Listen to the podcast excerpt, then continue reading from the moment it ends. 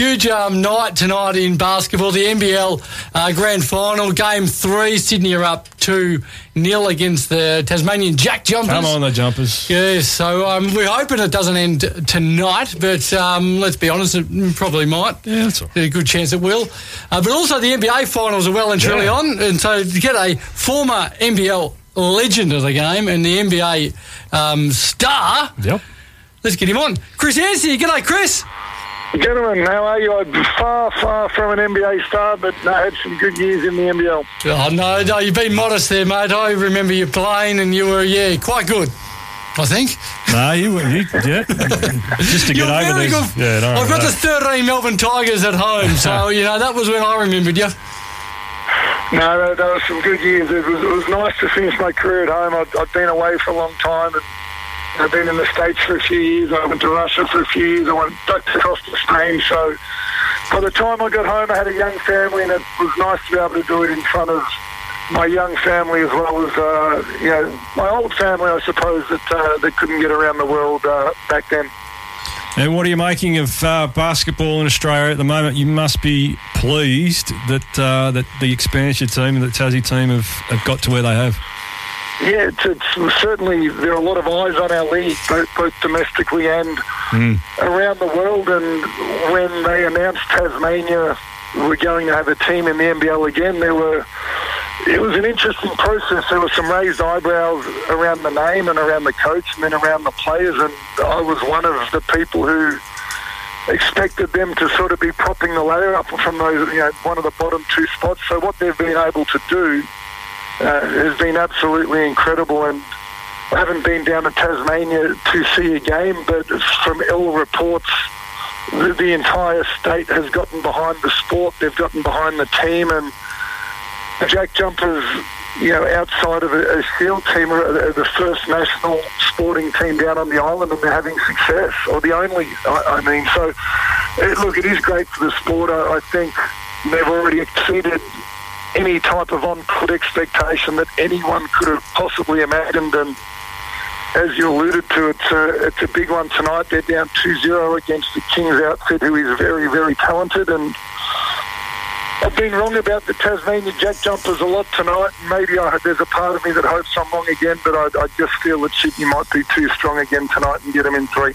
Yeah, I think I agree with that. But basketball Australia, I think, have really taken their opportunity given after COVID and on the back of success of um, Ball coming over and playing and, and, and Giddey. I think it was the right time for everything like this to happen. So, can you see it just sort of growing?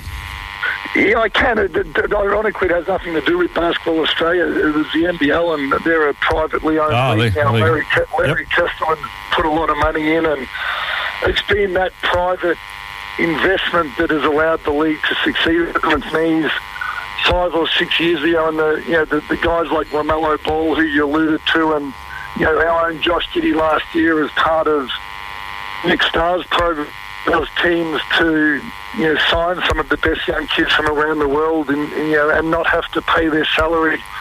In year one that's covered by the league and there's a financial incentive if those players get drafted was a masterpiece. Um, you know originally created by one of the ex-coaches Joey Wright who, who doesn't get nearly enough credit but it it is because of players like that that there are eyes on our league from around the world and you know, maybe one of the more impressive statistics that the NBL can uh, shout from the rafters is that for the first time in league history, they're making money from a television deal and distributing, it across the teams. That, that's never happened in the history of our sport. So that alone tells you the popularity of the sport is, is finally beginning to grow at the absolute peak level because uh, we've known how good it's been at grassroots for a long time, but it, it's it's just like that at the top now, which is pleasing. Yeah, definitely, and uh, sort of looking forward to sort of that uh, growing even further. I mean, we get back to tonight's game. Uh, how is uh, Tasmania going to sort of come back and, and win this game? They need a really big game from Josh Adams. He's clearly their number one offensive threat, and the, the other guy, Clint Steindl, he's really, really streaky. Shoots the three ball well. He's got great length. I just think he needs to have one of those games where he knocks down a couple early and gets rolling. I, on paper, I don't see Tasmania being able to score enough points to compete with Sydney, who Durrell Adams, uh, Xavier Cooks, even with Jarell Martin out, DJ Vasiljevic, who hit the dagger down in game two to, you know, to, to give the Kings a 2-0. Before we even mentioned Ian Clark, who's won an NBA championship, just mm. their depth of talent, um, their size and athleticism, I think, shouldn't be too much for the Jack Jumpers. But, you know what, I sat in Melbourne and said the same thing about Melbourne United uh, when it got to game three and uh, I sat and watched as the Jack Jumpers found a way to hang around and they, they, they scratched and they clawed and they jumped them and uh, United couldn't find a way to peg it back. So as I mentioned, I've been wrong about Tasmania before and maybe it's one more time I'll be wrong. It'd be nice for the series to continue, given the wave they're on. Uh, if we look a little bit outside the NBL, uh, oh, well, I suppose actually still in the NBL, Brian Goorjian uh, um, retiring from Carl, finishing up coaching. Uh, I'm sure you would have had a relationship with him. Yeah, my all-time favourite coach and probably the person I'm most grateful for for what he was able to give me, you know, to, to get my basketball career started and you know, played for him at Olympic Games as well, and we continue to cross paths. But uh, no, look, he stepped aside from the Illawarra Hawks, and I think you'll find he'll be in the NBA next season, working over there and preparing to, to be head coach again for the 2024 Olympic Games team. So uh, he'll continue to, to do what he does well, and uh, you know, I would love to see him spend some years in the NBA. He's, again, he's one of the best coaches I've ever known, and globally respected. So. Uh, you know, for a coach of, uh, of, of Goorjian's uh, experience to not have had a shot at the NBA, I just reckon that's the last bucket list item that he's about to tick off, and I couldn't be more excited for him if that's the case. Do you know? Do you know which team, Chris, at all? Or? No idea. I, I know there are a few clambering over themselves to, to make him offers, but look, he spent ten years in China and found a way to succeed coaching in China when he didn't speak the language as well. He's, he could go anywhere and succeed, but uh, at this stage, I'm not sure, no. What, what sets him apart? I mean, we see great coaches in, in each codes. What sets him apart? Similar to Craig Bellamy, his, his relationships with his players, the, the standards he sets, the, the people he puts around him. I mean, it's not anything he does on a piece of paper. It's nothing educationally. It, it's his genuine intent to do the best thing by every single person that is around him. Yeah. Well, that's class.